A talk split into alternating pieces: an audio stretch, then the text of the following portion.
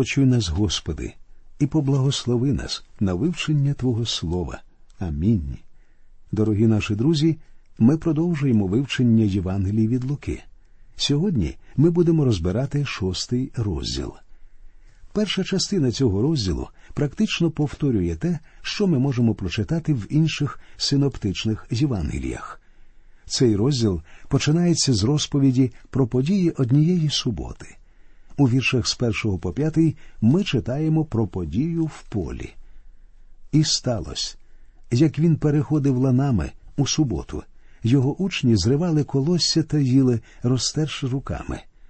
А деякі з фарисеїв сказали: нащо робите те, чого не годиться робити в суботу? І промовив Ісус їм у відповідь: хіба ви не читали того, що зробив був Давид, коли сам зголоднів, також ті, хто був із ним? Як він увійшов був до Божого дому і, взявши хліби показні, яких їсти не можна було, тільки самим священикам, споживав і дав тим, хто був із ним. І сказав він до них: Син людський, Господь і суботі. Оскільки учні Господа почали зривати колосся і розтирати зерна між долонями, фарисеї звинуватили їх у порушенні закону суботи. Однак насправді це навряд чи можна було витлумачити як порушення закону Мойсея.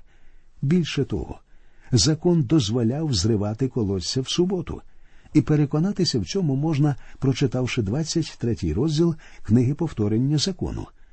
Але у фарисеїв були свої власні підходи до тлумачення закону, що ми і бачимо тут. Однак Господь і не намагається переконати фарисеїв у тому, що його учні не зробили нічого поганого і не порушили суботи.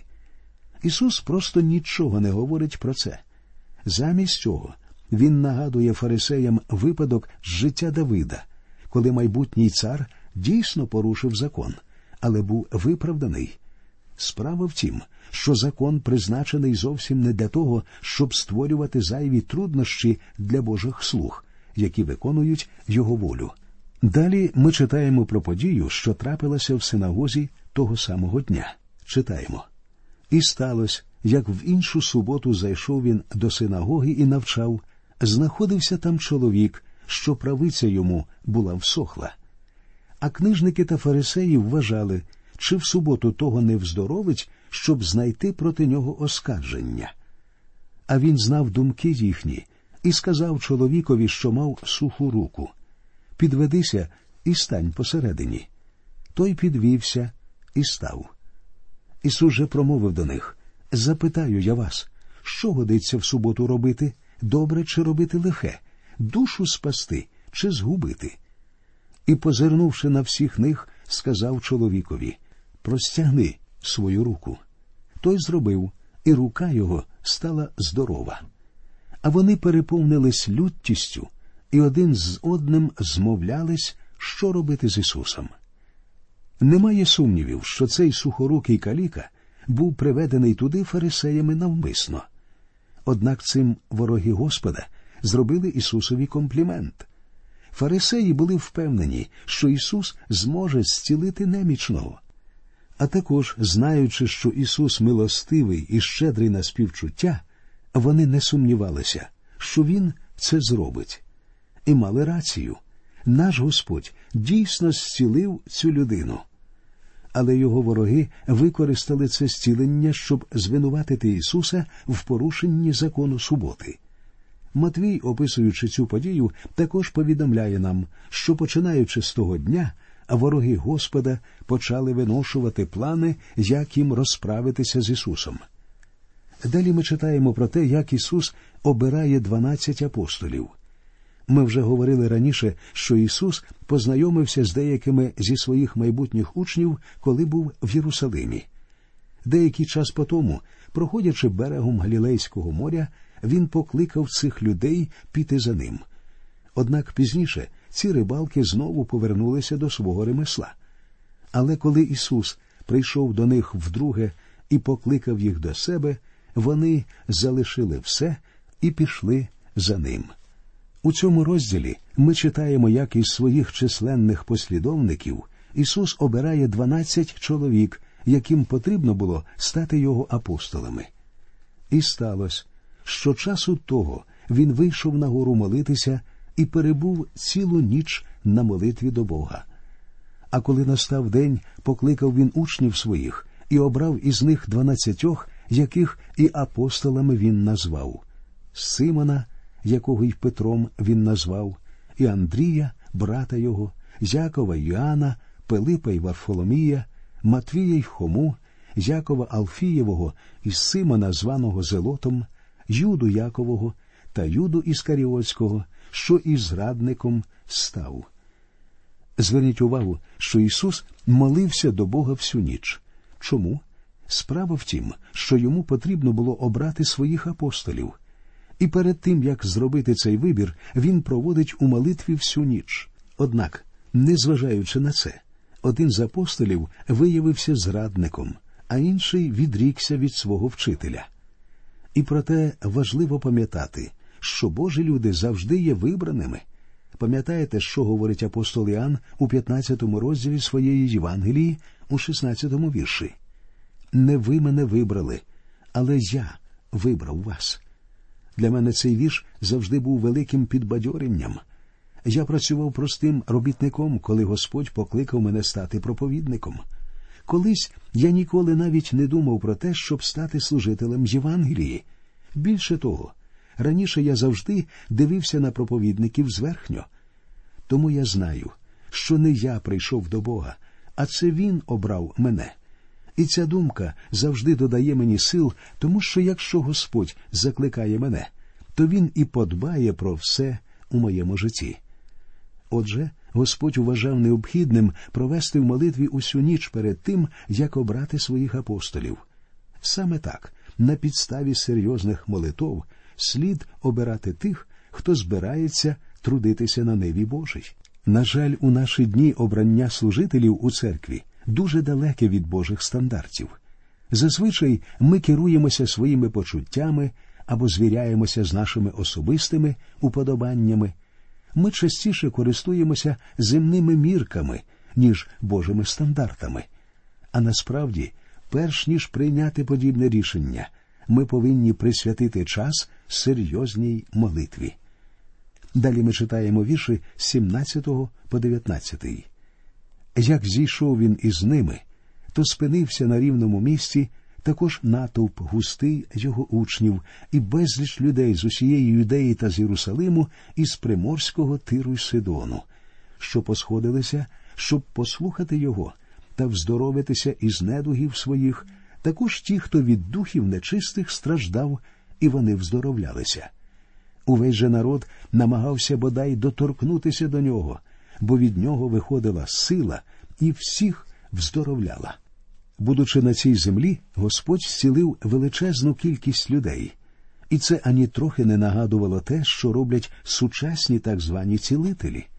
Як бачите, Господь міг зціляти навіть на відстані.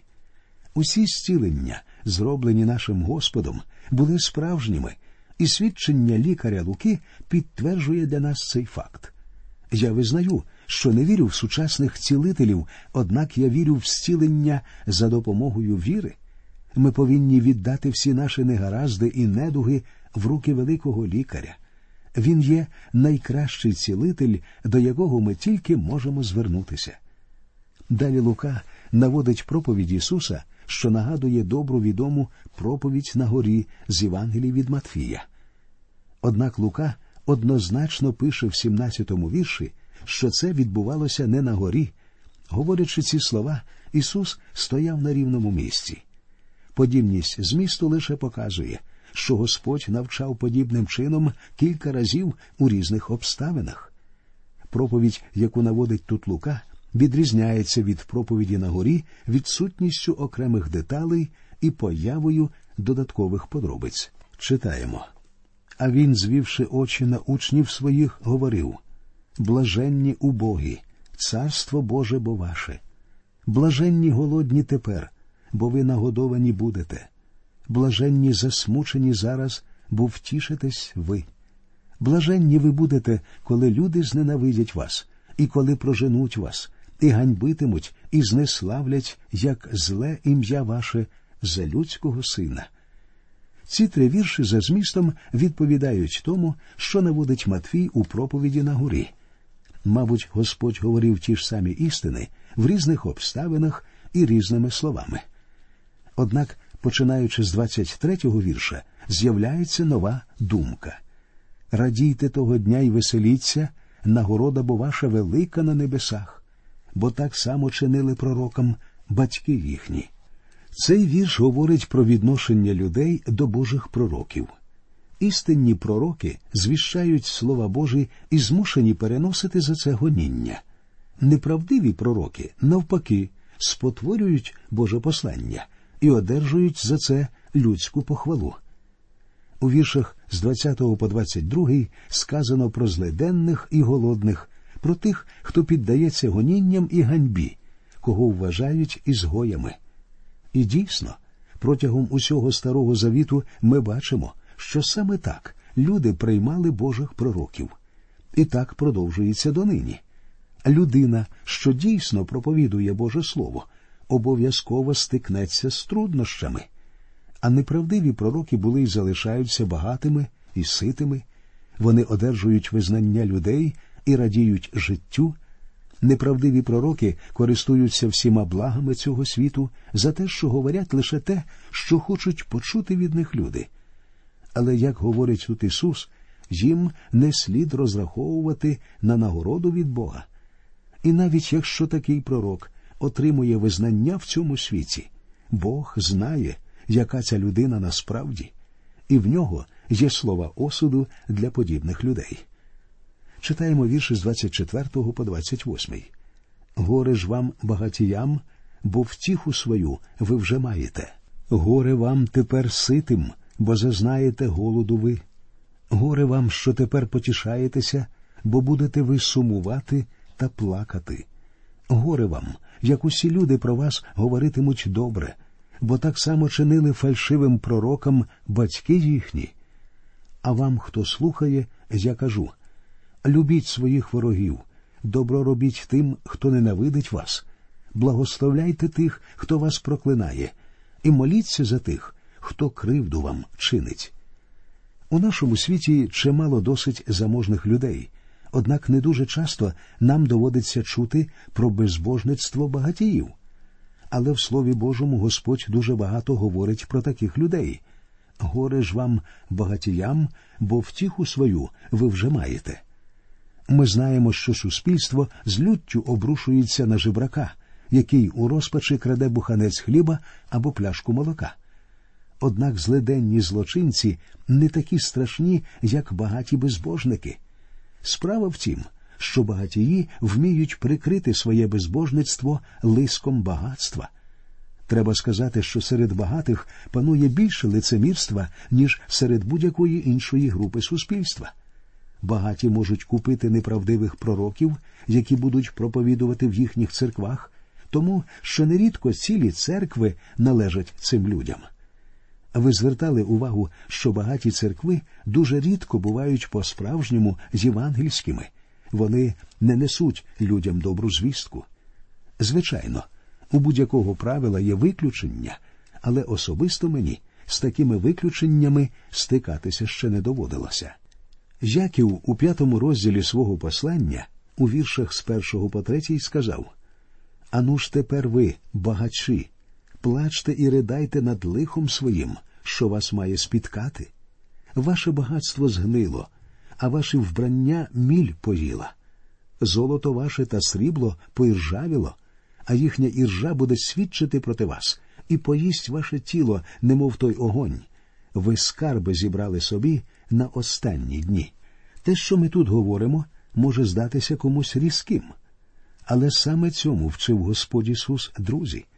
Нерідко люди стверджують, що є послідовниками Ісуса Христа. Але варто подивитися на їхні справи, і ви переконаєтеся, що це далеко не так. Прочитайте те, що Ісус говорить у цьому розділі, і це зірве покривало лицемірства, оголивши правду такою, якою вона є. А також давайте задумаємося про себе, друзі. Ми повинні навчитися звіряти своє життя зі стандартами Господньої проповіді. Давайте задумаємося, Чи дотримуємося ми цих стандартів? Читаємо далі. «Хто вдарить тебе по щоці, підстав йому й другу, а хто хоче плаща твого взяти, не забороняй і сорочки. І кожному, хто в тебе просить, подай, а від того, хто твоє забирає, назад не жадай.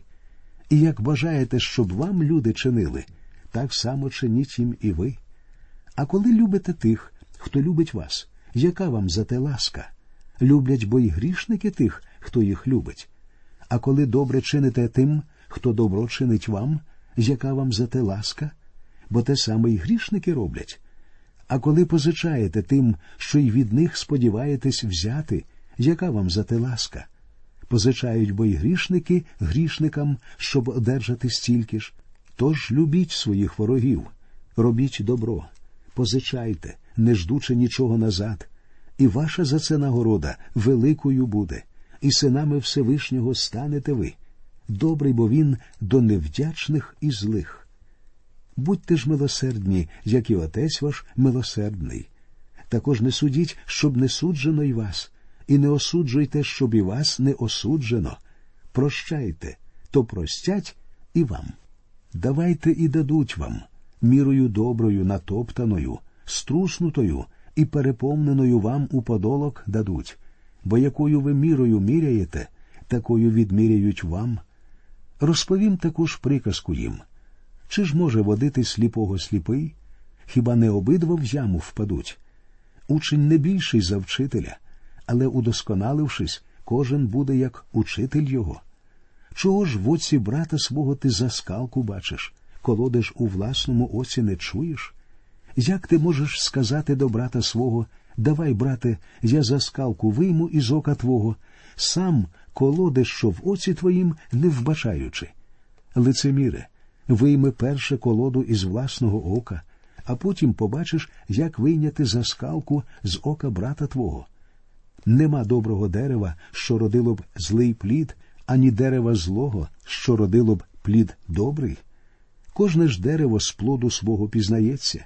Не збирають, бо смокви і стернини, винограду ж на глоду не рвуть. Добра людина із доброї скарбниці серця добре виносить, а лиха із лихої виносить лихе. Бо чим серце наповнене, те говорять уста його. Що звете ви мене «Господи, Господи», та не робите того, що я говорю? Якщо людина хоче бути праведною перед Богом, вона не може догоджати своєму власному «я», потурати своїй гордині, миритися з гріхом і триматися філософії цього світу. Єдине, що вона може зробити, це прийти до Христа Спасителя, який зробить її новим творінням у Христі Ісусі. Саме цю звістку несе в собі проповідь Ісуса, яку ми знаходимо в цьому розділі, і яка чудово доповнює проповідь на горі. Господь закінчив своє навчання притчею, яку ми читаємо в 3 останніх віршах цього розділу. «Скажу вам, до кого подібний усякий, хто до мене приходить та слів моїх слухає і виконує їх? Той подібний тому чоловікові, що, будуючи дім, він глибоко викопав і основу на камінь поклав. Коли ж злива настала, вода кинулась на той дім, та однак не змогла захитати його, бо збудований добре він був.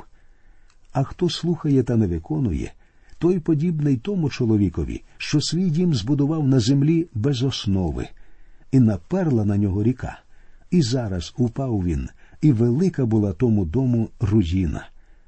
Ідея цієї притчі в тому, що залишився той дім, що був побудований на камені, а дім, побудований на землі, був змитий водою. Ця притча ще раз нагадує нам, що всі ми грішники перед Богом, але слава Богові, що є скеля, на якій ми можемо будувати свою основу. Ця скеля – Ісус Христос.